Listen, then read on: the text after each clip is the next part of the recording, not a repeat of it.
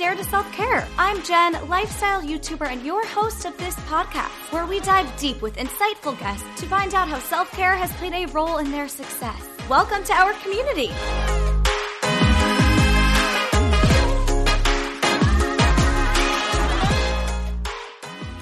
Hello, everyone, and welcome back to our community. It's Jen.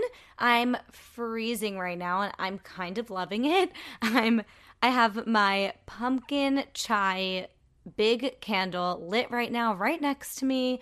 I have my comfortable blanket on my lap. I'm wearing a neck zip up. I'm like living for how cold I am right now, which I know sounds weird, and I was really not living for it when I did the morning shift for Rumble and had to walk home. But now that I'm snuggled up on the couch, there's something about cold weather. People don't want to go out. Like, that is what I need. I need to stop going out. I want to cuddle up. I want red wine. Like, that is my vibe. I want ramen, and I cannot wait. It feels like it's been the longest summer, and there's been so many amazing memories and like such great things, but it feels like it's been a while since I've been cold, and I'm ready for it. I'm ready for the cold vibes. Just like, give it to me. I'm ready. I'm definitely going to be complaining about it soon, but for now, I'm living for it. It feels like there's really just like 2 weeks of nice fall weather in New York City, and then all of a sudden, like, it's winter. And I just woke up today and it was winter in October. So I'm ready for it. So we have some amazing, amazing guests this week, but we have to start with what was in alignment for us this week and out of alignment for us this past week to reflect on our weeks and improve the next one, hopefully. If not, there's always next week. I would say what was in alignment for me this week was I feel like I balanced everything the best I could. Like, I feel like I had a really great balance this past week of alone time, me time, quality time with Ethan, but then also quality friend time with multiple different friends. I feel like it's either a big lonesome week, a big Ethan week, or a big friend social week. And this week I had a really nice, well-balanced week of it all. So that rarely happens, and it was definitely in alignment. So I had quality time with friends. I had a wine night with one of my best friends on Friday who I haven't seen in a while. I went for drinks for someone's birthday on Sunday and spent time with friends. And I had quality time with Ethan on Saturday. We read our books along the water. We went for noodles. We went for burrito. We love doing a food tour in New York City and like finding all the gem hole in the walls. It's our favorite thing to do. Then he went home to Long Island, so I had more me time. I went to Rumble training on Sunday with some friends from Rumble, but still got a lot of me alone time after that and before drinks, and it just felt all really well balanced. Like, I thoroughly enjoyed my quality time with people and also my alone time, and I was able to recharge, and it was just such a great balance, and that never happens. I've also really been making sure to keep weekends free of work, free of editing, and I feel like I was really just able to fully recharge this weekend with a nice balance of it all, but then I feel like I really earned it because I did so much work during the week, and I'm ready to just do that this week, hit the ground running, hustle, but also like wind down at night. I've been really good about ever since moving in with Ethan and changing my work schedule and going part-time and having all these different jobs. I feel like the way I've avoided extreme burnout is I really do make sure that night times and weekend is me time or friend time or whatever it is. It's not work. So nights are work-free, weekends are work-free, and I feel like that's really been working for me. And it helps me to actually be motivated to get a lot done during the week because I'm always recharged. So I hope that I can keep that nice balance and continue to just work hard during the workday so I can recharge during the other times, which leads me to what was out of alignment this week, which was definitely, I had some underlying anxieties toward the end of the week about just, sounds so weird to say, but like personal traumas were just coming up, like just things were starting to resurface from my personal life and my own, you know, personal family, past trauma experiences, just like resurfacing. But if we can learn anything from this, it's that I actually used tactics from the book Emotional Entrepreneur by Scout Sobel, who was a past guest on this podcast. And these tactics really do apply outside of being an entrepreneur. So as amazing as this book is for the emotions and managing your emotions as an entrepreneur, it's really helping me manage my emotions in general. So I never really understood what grounding meant, what the affirmation "I'm safe in my emotions" meant. Like, I just, none of it resonated with me. I didn't relate with it. But this week, it all made sense to me because of the anxieties and traumas that were coming up and the triggers. I started to use that affirmation, "I'm safe in my emotions." And it just, the only way I can explain it is that you feel like the emotions are taking over and like you can't handle it, but to just sit with them and be like, I'm safe here, it's fine, they're just emotions, they're going to pass, we can sit with them, it'll be okay. That's what "I'm safe in my emotions" makes me feel. Like, we don't have to be dramatic, we don't have to take this emotion and freak the fuck out and make it this whole big thing. We're safe here, it's okay, let's just breathe through it, let's ground, we're okay.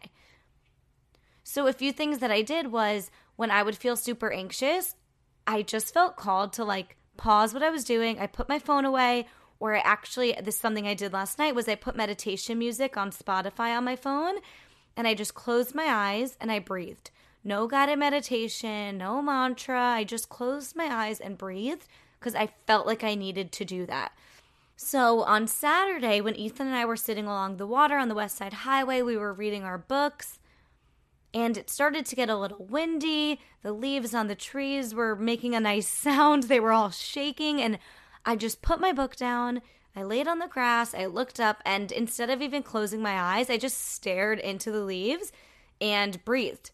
I like breathed in for 4. I held for 5, released for 7, which I learned in Mind Body Project. I just took that quick little breath work I learned in class the other day. And I tried my best just to not overthink things.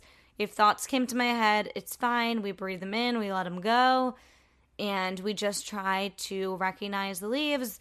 I was trying to just like focus on the leaves, which leaf was falling, like just really try to not think about anything and breathe. And I don't know, it's something it's just like a nice little thing. It's like no pressure. Whenever you're feeling anxious or feel the need to breathe, you just put the phone down, or you look into nature if you're outside, or you put on meditation music to get you in the zone, and you breathe. And that's it. And whenever you want to stop, you stop. So like last night, I probably did it for like a minute and a half, not even. And that's what I needed to just calm down and like stop everything before bed.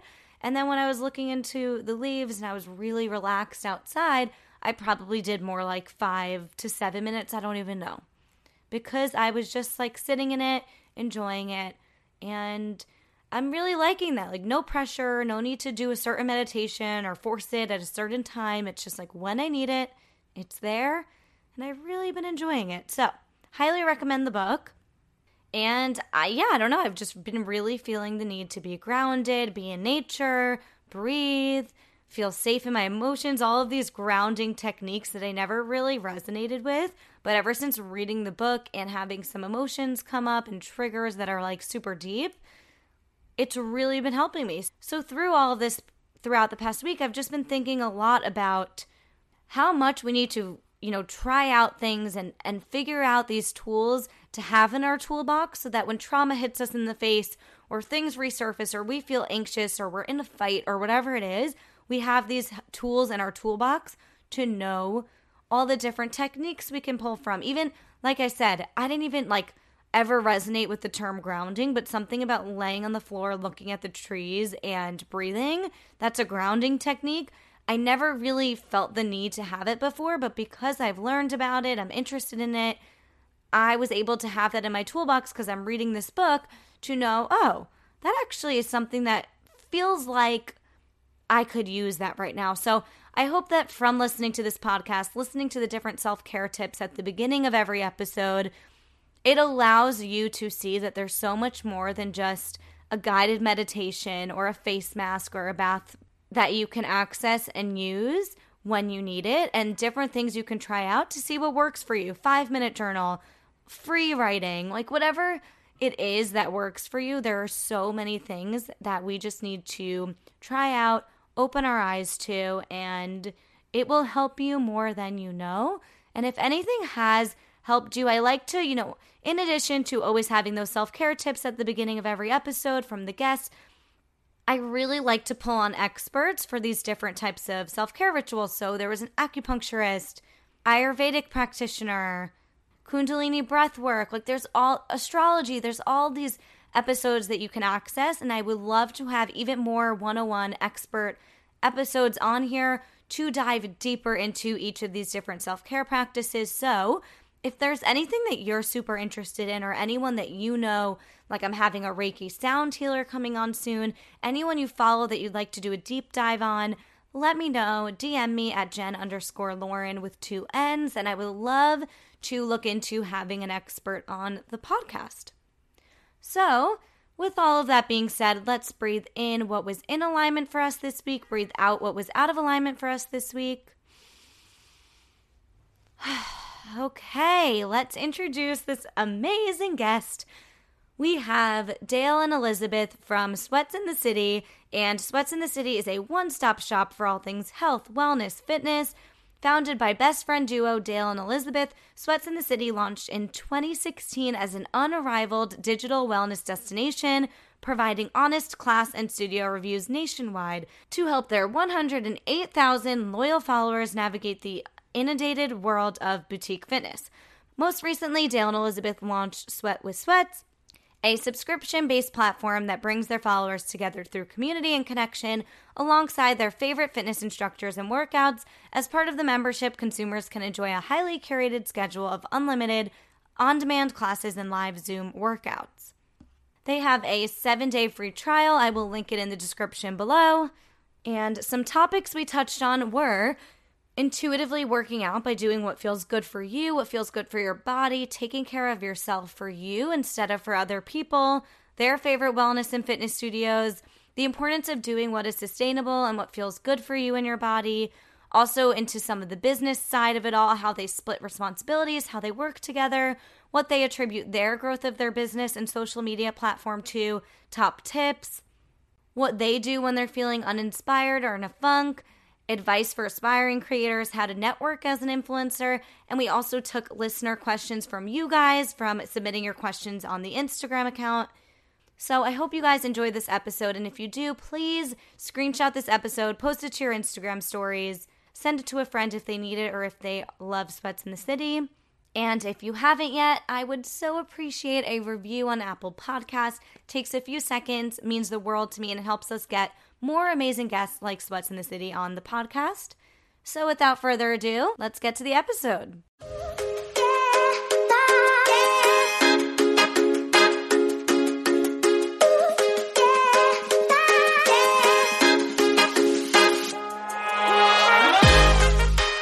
Hi guys, welcome to the podcast. Hello. Hi. Thank you for having us. Of course, I'm so excited. You guys have been on my dream guest list for before I even started the podcast. So I'm so excited. Thank you. We're so flattered to hear that. Yes. So we have to start, before we dive into everything I need to talk to you guys about, we have to start with your top self-care tip that has played a role in your success. So whoever wants to go first.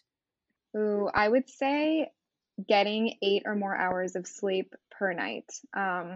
For me, that comes in the form of just making sure I have an early bedtime, but also kind of like optimizing the space that I sleep in, cold temperature, blackout curtains, all of that. I think it just allows me to really show up as my best version in the morning.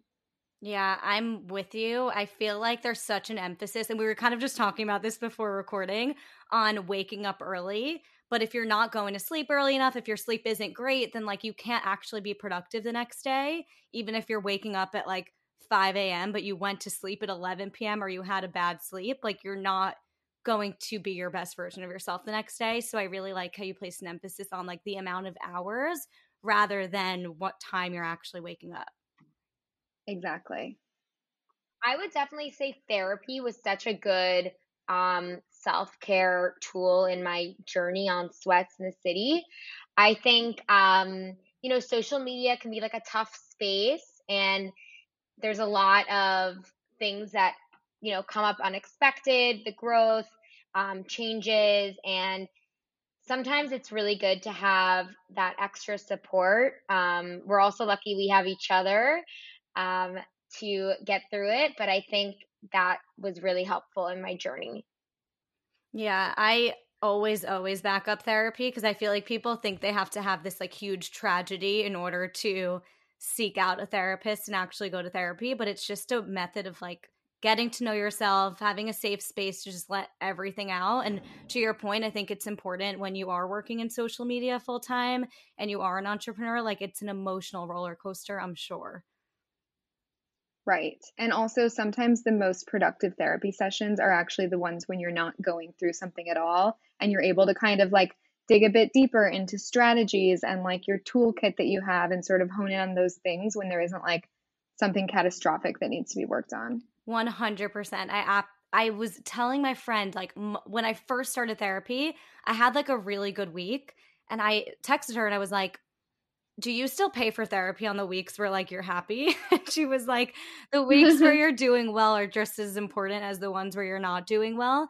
And that's exactly what I found. Like the times where I didn't even know what to talk about, I ended up uncovering so much and like you said, like almost strategizing like how I can be the best version of myself and most productive going forward. So that's very interesting that you felt the same way. Totally. I feel the same about like meditation. Any self-help tool should also be used when you're feeling good. Right. Okay. Well, I want to take it all the way back for you guys. I'm curious to hear from both of you, like how has your health and wellness journey evolved? Where did it start? Were you always interested in it? Was there like a pivotal moment where you turned to fitness and realized how much you loved it? Like where did both of your passions begin? Yeah. So I would say it was something that Dale and I bonded over early when we were set up as roommates over 5 years ago. That was kind of like our glue. It was ClassPass, it was working out, it was having a passion for talking about these different classes and sort of like reviewing studios. For me personally, since then, I think my methods of working out have evolved a lot. And I wouldn't have even thought 5 years ago that this would be an evolution to sort of like slow down my practice and take it to more low impact and not view it as like punishment to my body or needing to be this like intensive experience. But I think that definitely comes with time, and Dale and I have sort of like made that evolution together, which has been great to have a system in place for not support because it's been great, but you know, we've definitely both changed a lot together, and that's shown in our brand too, right? Like we're not necessarily going to berries and SoulCycle as much. We're kind of like leaning into what feels good for our bodies, and I think people have been really receptive to that. Yeah, absolutely. Totally. And I definitely think, like Elizabeth said, we've evolved so much. I remember I started getting into fitness and classes when I got really into yoga. And then I just found myself hopping on like every train just because, you know, whatever was trendy at the time, whatever was the cool food to eat, maybe it was acai bowls or the cool workout. And I really fell into the aspect like of how Elizabeth was just saying about ClassPass, exploring new things. And I think I had to kind of explore all these things to really realize, okay, what is the secret sauce that works for me? Like, let's tune everything else out and really see what works for my body and my lifestyle and what gets me excited in the morning. So I think the fitness industry also has changed as well. So I think it's always an evolving you know, industry. And I don't know, like in the next 2 years, like what is going to be our workout of choice or what's going to be really, you know, popular then. But I think it is fun to kind of evolve and not stay, you know, too stagnant and really kind of explore that there's so much out there. And I think, I think it's definitely been a journey and it's been a lot of fun.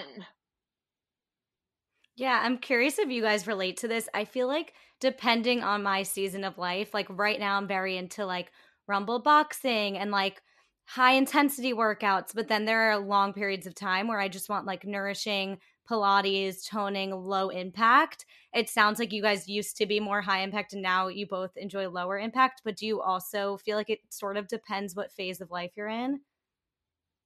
Totally. Phase of life. And I think just tuning in like you are and listening to what your body is craving in that moment, like that's the best thing you can do.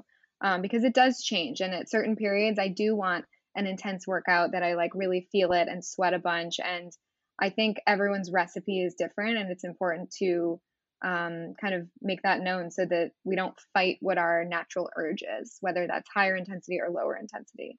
Yeah. And how are you guys balancing that? Like when you have workout classes to review, well, first, like, is it like, oh, well, now you're on different coasts, so it's probably a whole different situation now. But I was going to say, like, do you sort of like one of you takes it if you're more in the mood for high intensity, the other person takes it if you're more in the mood for Pilates? But I also feel like you had to go to everything together. So how does that work? So we launched our own platform at the beginning of January. So that has been a bulk of our workouts. And we typically have 1 to 2 a day. And we try to do all those because we love them and we love exploring all these new instructors. So that definitely is something that we like. This morning, we were both on the same workout on our platform together. So it was like we were working out together. But I think, you know, it's kind of this natural like way of working out. Like we don't really force any specific schedule in terms of like when we go to studios and review them. Elizabeth might be at an event in New York. I might be trying something new in LA. We might just be doing stuff that speaks to us.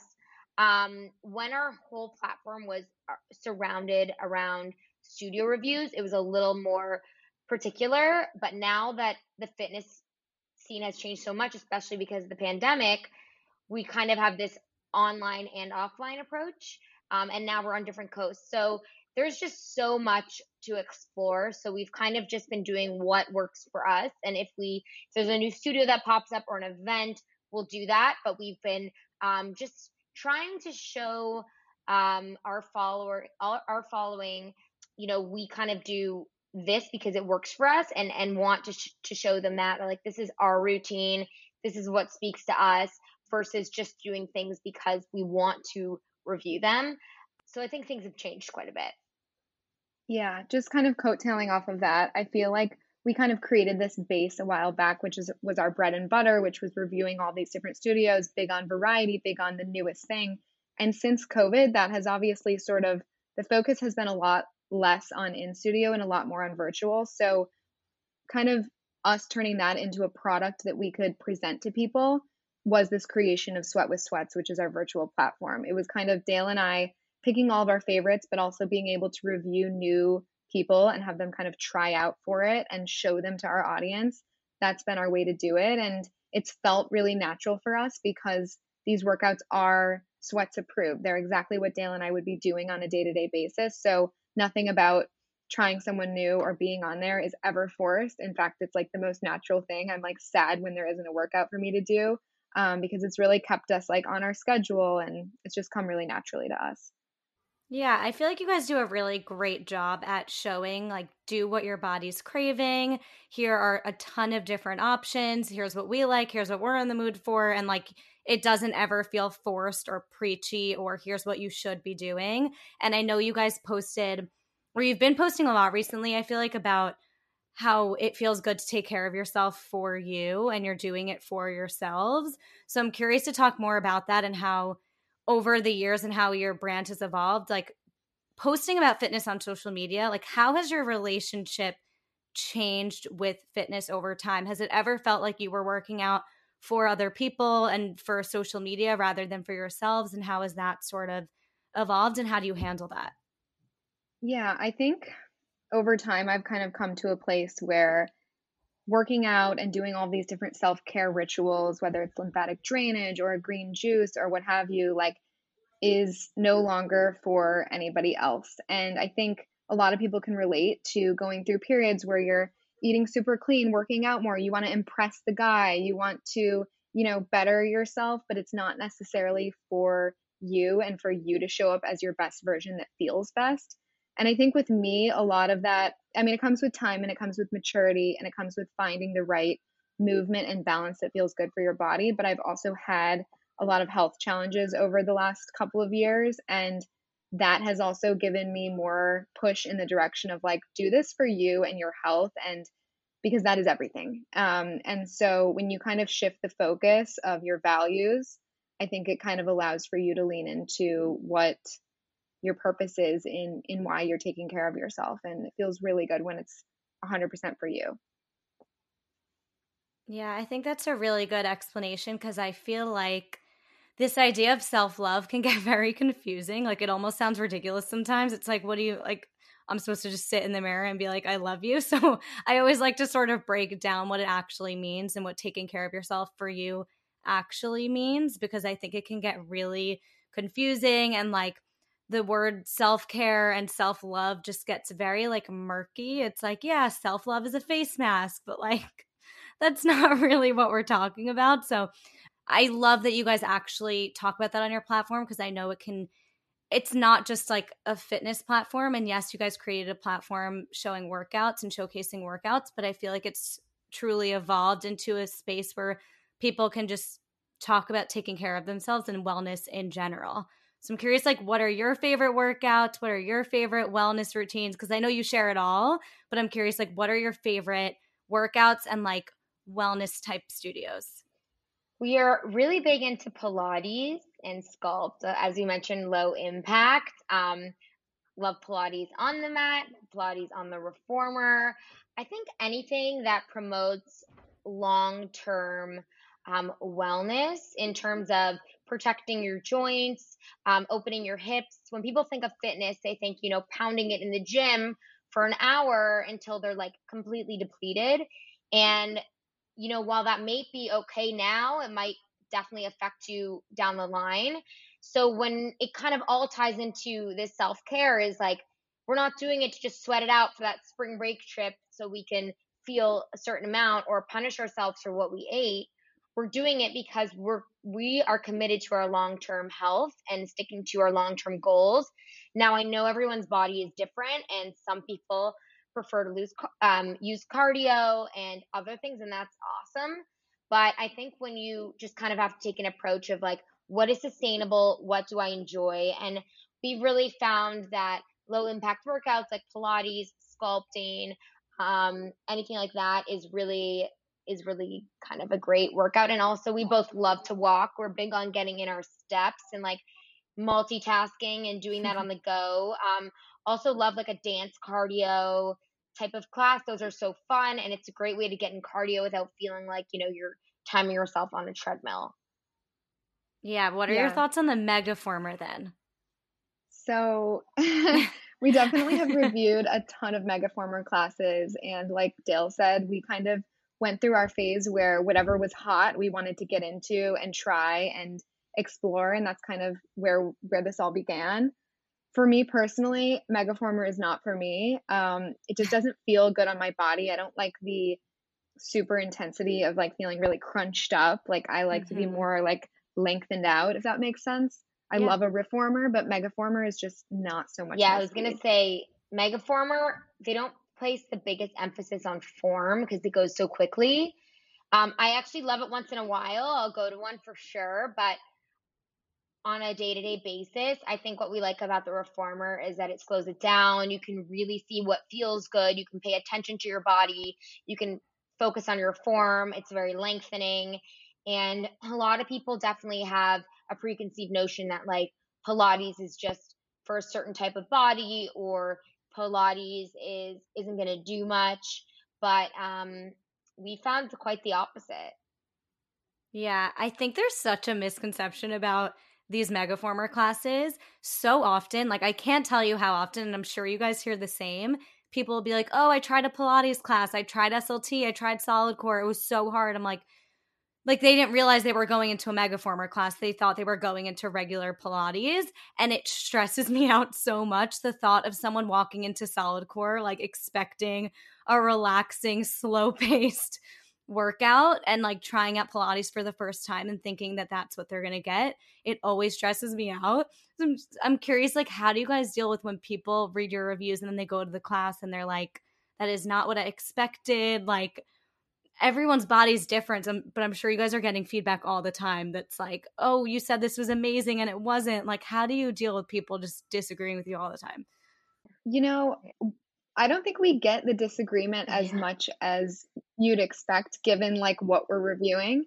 But I do think people know where Dale and I stand on what our preference is. However, we try to give a review that is very objective. Like, right. We're not necessarily saying we don't like this style. We're saying this is good for if you like X, Y, and Z. Like, it's heavy on the legs. It's whatever. So we try to really just give those details without emotion attached to it, so that people go in with like a very clear idea of what they're going to get. That's not so preference based. Yeah, that makes sense. So I want to dive into like business, entrepreneurship. You guys started this so many years ago, and now you're full time, and now you have this new platform. So I'm curious, how do you guys split your responsibilities? Because it is probably like when you first started, you probably didn't expect to have this full on business. And now, as someone who I am like in control of my own schedule with content, with PR, like so many different things, and I have to figure out like what works best for me, if it's time batching, if it like what hours I want to work, when do I want to take calls. And there's two of you, so I'm curious, like, how do you guys stay productive in your own ways while also figuring out how to work best as a team? Yeah, so we, first of all, we discuss pretty much everything. So we understand where our business is at, and we have weekly meetings with our assistant, with, you know, each other, and we have a lot of check-ins.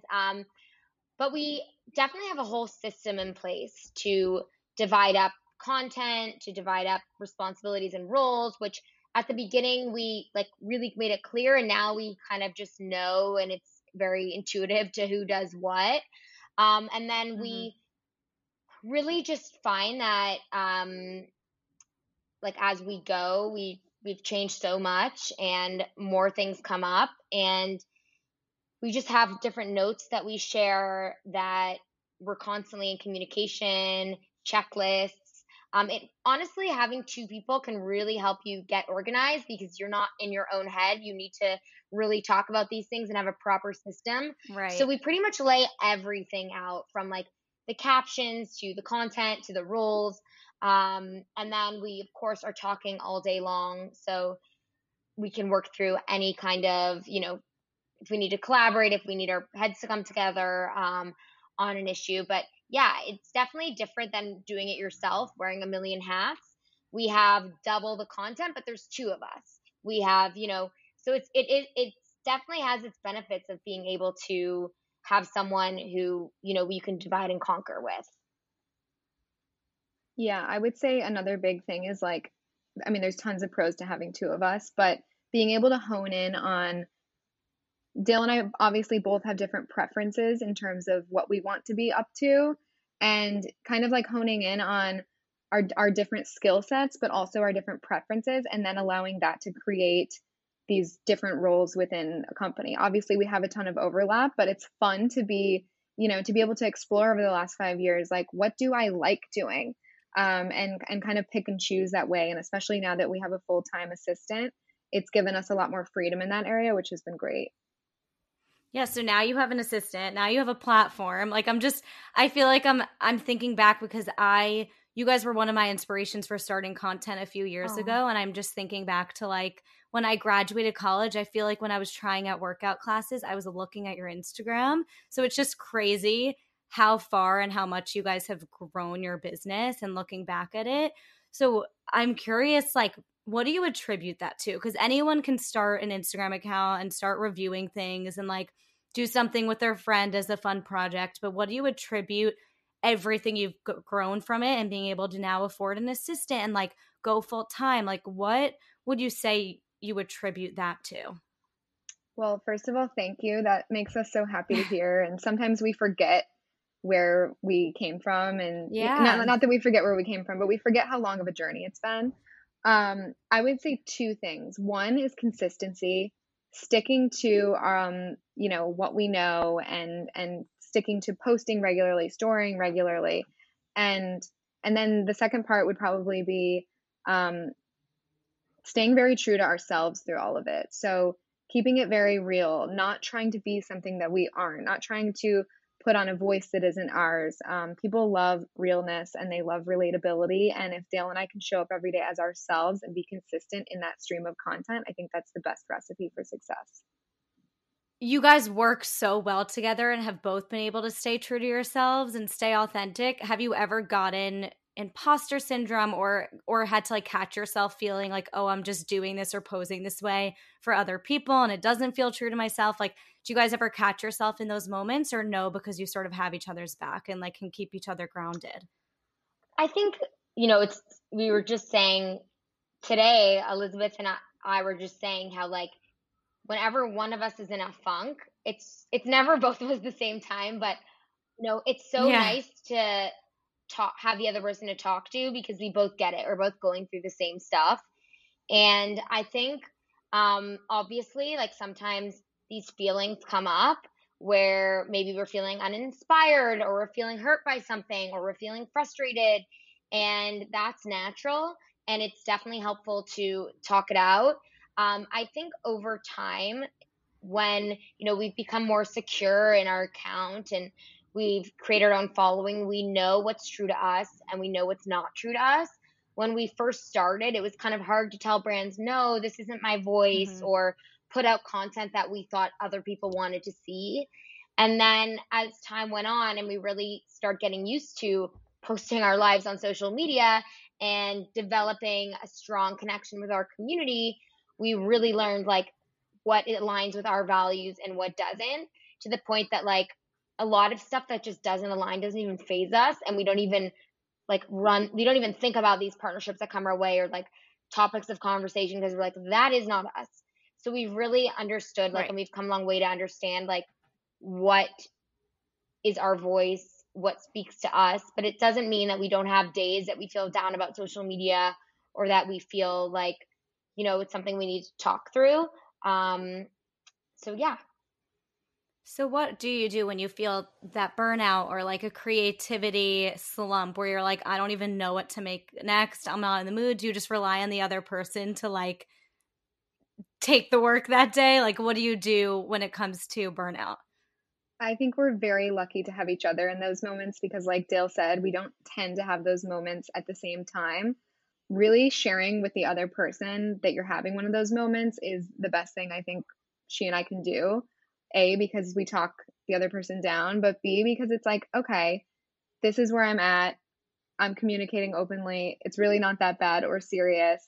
And through that, you kind of go back to yourself. And I also think that these moments of having sort of like a lull in terms of, you know, just feeling not as inspired or, you know, confused about the next direction, whatever it may be, there's always like a peak after that, right? So I kind of like to view those as opportunities to kind of look inward, see what's going on. Maybe it's something totally outside of work, why we're feeling uninspired, and kind of work through that so we can show up as our best version. And it's also an opportunity to share and be real and honest with our community that like not every day we wake up with all the inspiration in the world to create content and whatever it is. You know, it's relatable and people understand that. Everybody feels that no matter what your job is. Yeah, that's a great way to look at it, almost as an opportunity. Like, oh, this is a real moment. Let's share this instead of what I was planning on sharing instead. And I always find when I'm feeling burnt out, like instead of just pushing myself to do more and like feel guilty about what I'm not doing, if I just took like one night or one day or one weekend to rest and recharge and not do any of it, it becomes so much easier to just like get re-inspired and re-motivated, rather than just like trying to muddle and push through it, because then I just feel like I get in a bigger, darker hole. I completely agree. Exactly.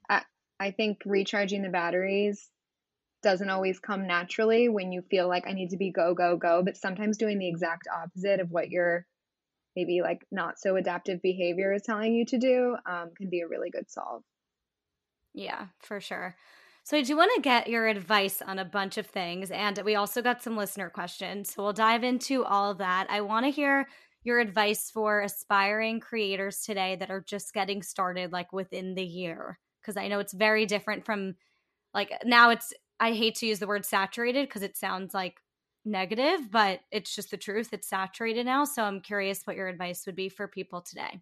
Definitely.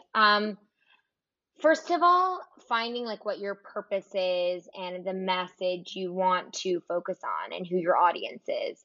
I find sometimes people try too hard to be something for everyone. And with too many accounts out there, you just really want to stand out. And I know that it might seem like at first that you're really narrowing your audience, but you can definitely grow it through a niche. So I think that's really important is focus. What is your focus? For us, it was boutique fitness reviews, which didn't exist then. Now there's a ton of accounts that popped up since then, but we really made sure to keep that our focus and then expanded and still have that obviously as the main character in our message. 2 is like, really don't be afraid to put yourself out there.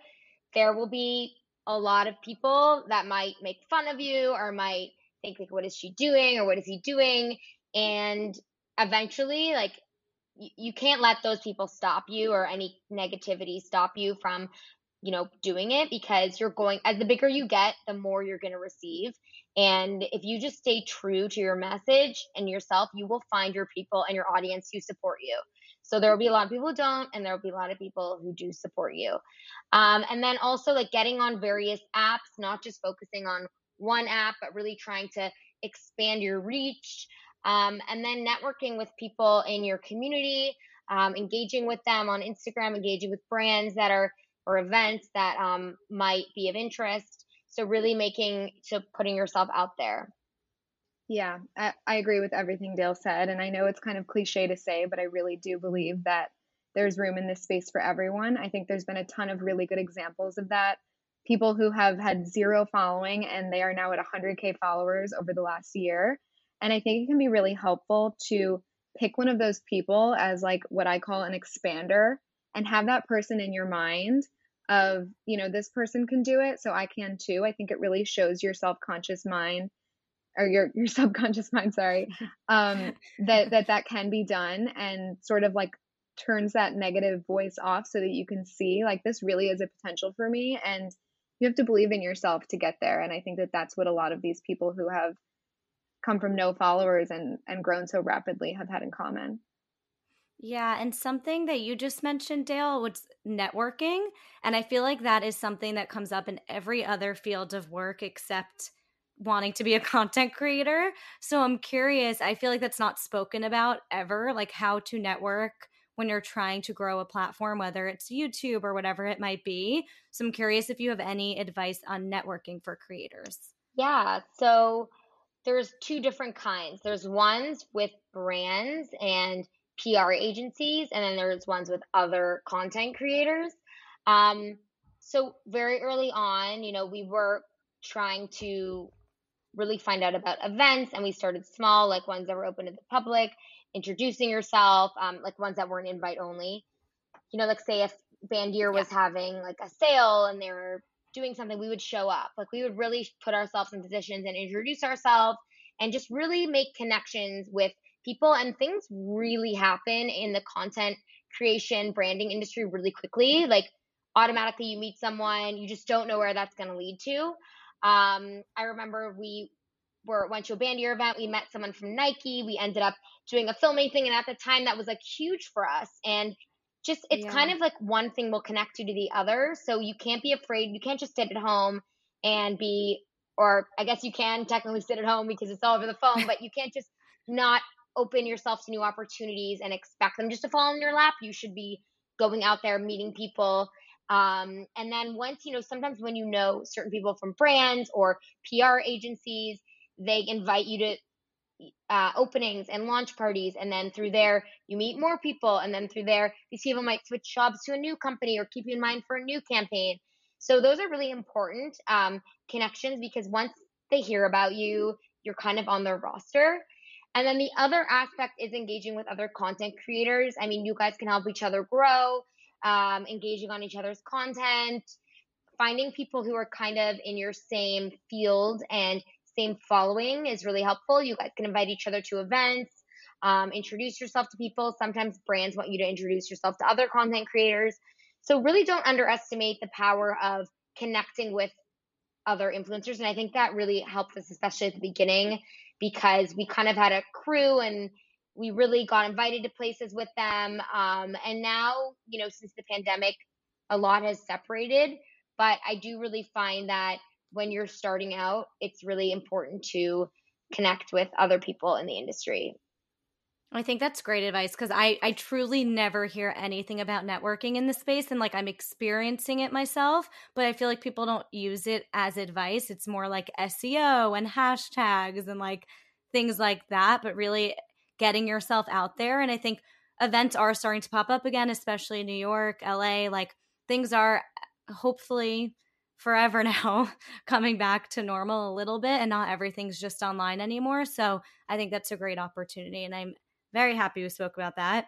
I do have a listener question. I pulled a few, but I know we spoke about a lot. So hold on. How did you become comfortable being in front of the camera each day? This definitely comes with time, and I know that can be kind of a frustrating answer when you're trying to learn how to be comfortable. But I was definitely awkward at first. I remember walking down the street holding that phone being like, wow, this is weird. And people can definitely feel that. So it comes with time. It comes with being comfortable with yourself and your own voice, and also the momentum that comes along with people being receptive to you being yourself. I think for me, that was a big part of it, is like the more I showed the realness and the rawness, the more people connected with us. And that's really what we're here for, right? Yeah. Absolutely.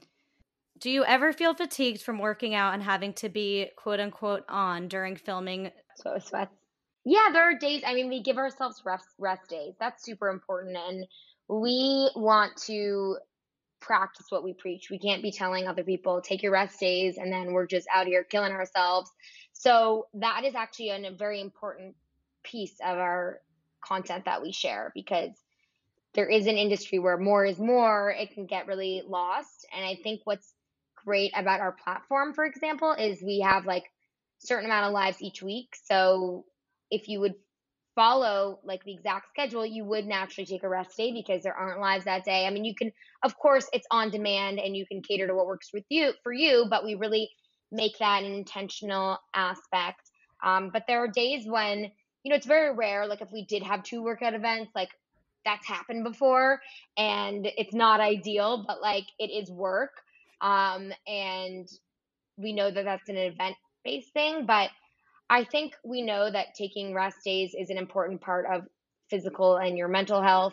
So yeah, we really over time I've learned how to work those days in, and it's just become like natural at this point to do. Yeah. Do you guys try to take weekends off? Or are you doing like one person covers this day, one person covers the other? Or are you guys just always on? I would say that our live Sweat with Sweats schedule, as Dale mentioned, because it's so curated and specific, we put a lot of emphasis on the fact that it is a sustainable schedule. So for example, we definitely bake in 2-ish days a week where we don't have any classes. And that's sort of to serve as a guide, like, hey, this is what Dale and I exactly are doing. Like, a lot of times that means taking Saturday and Sunday off, or maybe taking Monday off and doing one workout on the weekend. So that kind of serves as our guide. And honestly, I really don't find myself in a scenario of burnout anymore because of that. And that's kind of our goal with creating the schedule. I love that, because it's not just like, okay, you guys will take your rest days when you want it, but it's almost like as a collective, you're actually working out with us and also taking rest days with us. I think that's really, really smart. And also, I feel like it's just furthering your messaging of like, take care of yourself. And that doesn't just mean working out every day. Exactly. Okay, so let's get into the ending segment, fun facts and favorites. So what is your morning routine? We can start with Elizabeth. So first thing I do when I wake up is make my bed. That is like a must. I mean, I've got to be in a really bad place to not be making that bed. And then I usually drink a huge glass of water. I wash my face, I brush my teeth, and then honestly, I usually get into my workout outfit and do that workout before I eat breakfast. That's kind of my everyday. I would say I'm kind of similar, a pretty similar morning. I wake up, I make my bed, but because my fiance and I are in different schedules right now, I can't always do it right away, but if I can, I will. I get ready for the day. I'll have my coffee and breakfast. I'll do some emails. Because I'm 3 hours behind Elizabeth, I try to do my emails like really early, like 7 a.m., just to catch up on some things. Like I have this a bit of a feeling of like I'm already behind when I wake up. So I just kind of get to it just to get like the surface out of the way. And then I'll hit my workout. And then I would say the rest of the day is work. How are you liking the new time schedule? Is it a weird adjustment? Not really, because I'm up super early. It's pretty good. I also think like it's kind of nice when we don't both wake up in the morning with a ton of, like, our inbox is crazy because I usually work later and Elizabeth usually works earlier. So it kind of like spread things out a bit. Right. So it's kind of just become a natural progression. Are you enjoying the, like, slower paced lifestyle? Because New York is freaking crazy. Yeah, definitely. It's very different because, like, today, even I haven't even gone outside today. So I still feel like when I'm at home, I'm still in the same world. But just the lifestyle here is a lot calmer, and you're just not, like, it's not as crowded. It's just a completely different energy, but I love it. Amazing. Okay. Next question. What is your favorite book or podcast? I would say right now, I am absolutely loving The World's First Podcast with Sarah and Aaron Foster. Just good, mindless kind of listens, interesting topics, but nothing where I feel like I'm trying to master something or work on myself. For me, I need, like, that kind of unwind material because my brain goes so quickly during the day. So any kind of, like, book or podcast I've been leaning into recently has been sort of that type of content. Yeah, I've been loving, like, a Colleen Hoover book lately because I usually am such, like, a self-help, self-improvement podcast book person, but having, like, the mindless unplug content is key. And I just got into Colleen Hoover over the pandemic, and I feel like my life has changed. She's everything. Did you read Verity? Yes, that was how I got into it. Oh. I finished it in, like, 2 days, and I had never really read a book before, like, never finished a book. And then I read that, and then This Ends With Us, and that's my favorite. Good. And so I'm going to do November 9th next. I haven't read that one yet. Apparently it's books, amazing. I always wish that I could, like, read them over. Like, I get so attached to the story and the characters that I'm, like, mourning it when they're over. I know. Okay, Jill, what's your favorite book or podcast? I like any kind of, similar to what you were saying, like something I can just take your mind off of things. Like a trauma thriller type of book, like The Woman in the Window, The Woman in Cabin 10, Behind Closed Doors, like any kind of book like that just takes me away, and that's my kind of book. You should read Verity. Okay, that's next on my list. So you should. Good. I finished it in, like, literally a day and a half, and I'm the slowest reader in the entire world. Literally. Amazing. Okay, when do you feel you're happiest? I would say if I'm in the sunshine on a beach somewhere. I love being warm. I love the water. Sounds great. Opposite from our lifestyle. Yeah, as I look outside into the gloomy clouds of New York. I honestly feel the same. So it's definitely nice living near the beach. But I just love being, like, when I have a long period of when I'm home, because I feel like it's so – I have, like, so much family everywhere, and it just feels like, especially pre-pandemic, I was always leaving. I was always on the go, and it is nice when you can have, like, time at home where you can just, like, not feel rushed, really get into your routine and all that. But then I also love to travel, so – I'm like, what's that like, slowing down? I feel like New York has just picked back up so quickly, and I didn't realize how crazy it is until we're all on pause, and then we're thrown back into it. And I'm still working from home and everything, and it still feels like craziness and madness. So honestly, good for you that you got out of here, even though you, like, can feed off the energy, but it's kind of nice that you're going back and forth a lot, I assume, too, so you can, like, get your taste of it and then, like, go relax in LA. Exactly. What would be your last meal on earth? I would say something that either involves Nobu crispy rice or the Bond Street tuna tart, maybe a combination of both. And dessert would probably be some sort of warm chocolate chip cookie with vanilla ice cream. Yum. I think I'm the same for the dessert. I think some kind of, like, a really amazing grilled cheese sandwich with french fries sounds really good. Yum. Okay. Well, thank you guys so much for coming onto the podcast. Where can the people find you and all things Sweats in the City? Thank you so much for having us. Yeah, you can find us on Instagram at Sweats in the City or www.sweatsandcity.com. That's also where you can access our new platform, Sweat with Sweats, which is only $19 a month, and there's a 7-day free trial. So everyone should check that out if you're looking to work out at home. Perfect. I will link it all down below. Thank you guys so much. Thank you. Thank you. I hope you enjoyed that episode. I would so appreciate it if you could take a moment to rate, review, and definitely subscribe so that you don't miss another insightful episode. You can also engage with the community on the Dare to Self-Care podcast Instagram, so definitely join us all there, and I will see you guys next week. Bye.